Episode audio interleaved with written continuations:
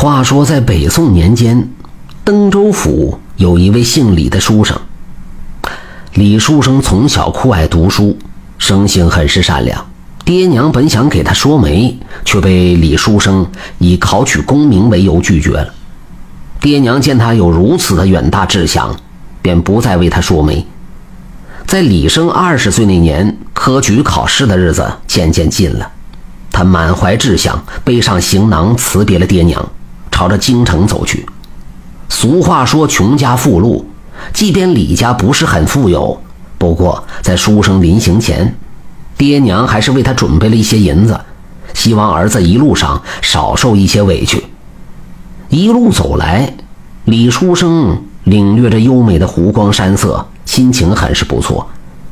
他抬头间，看见前方有一座城，他紧了紧背上的行囊，朝着那座城走了过去。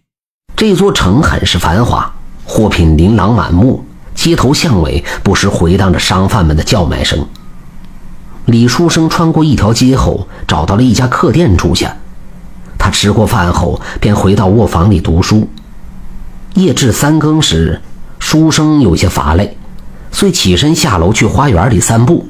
他信步走在花园的甬道上，阵阵花香沁人心脾。李书生的倦意一下消除了很多，可就在此时，不远处却传来了嘤嘤的哭声。那哭声时大时小，李书生停在原地，侧耳倾听。随后，他朝着哭声处行了过去。他凝神观望，却瞧见栅栏的另一头，此时正坐着一位年轻女子。那女子颤抖着身子，正在不停地抽泣，在其周围并没有别人。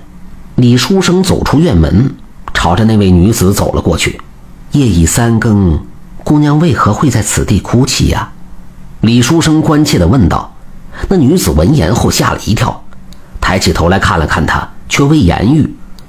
书生仔细端详那女子，只见她皓齿红唇，身材窈窕，肤白如雪，好一个美人坯子。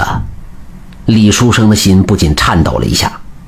那女子抽泣了几下，开口说道：“不瞒公子，小女家住济南府，前些日子父亲病重离世，我欲要投靠远房叔伯，却在半路被几个莽夫捉住，卖到了这座青楼里。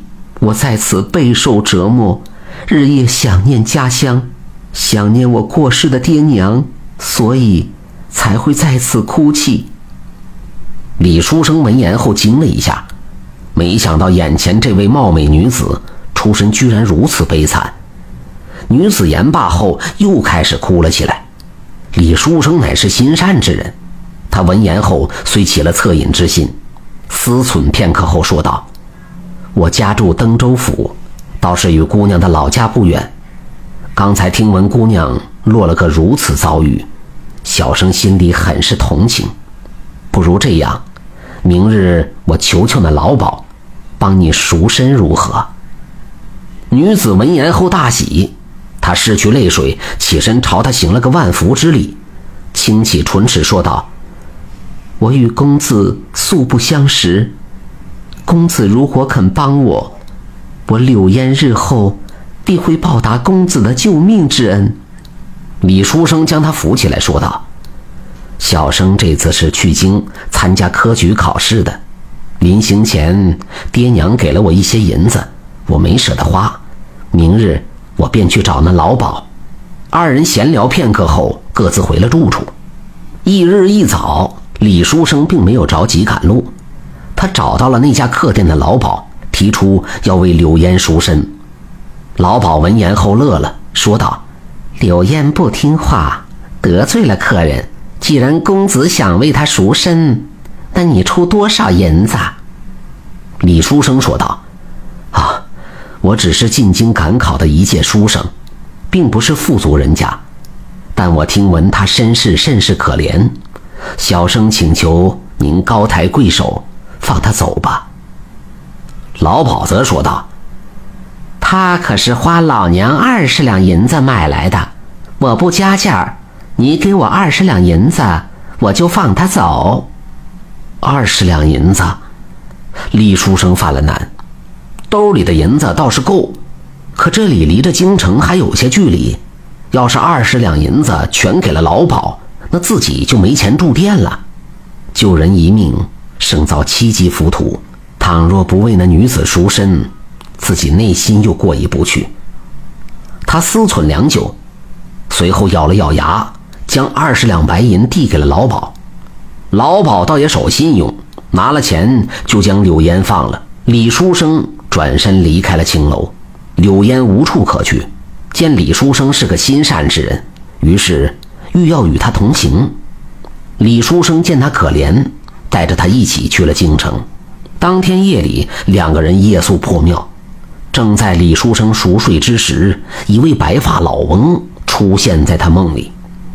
那老翁朝他拱了拱手，言道：“多谢公子为我女儿赎身，为了报答公子的恩情。”老夫祝你金榜题名，我这里有一张纸卷，公子将它熟记，定会考中状元。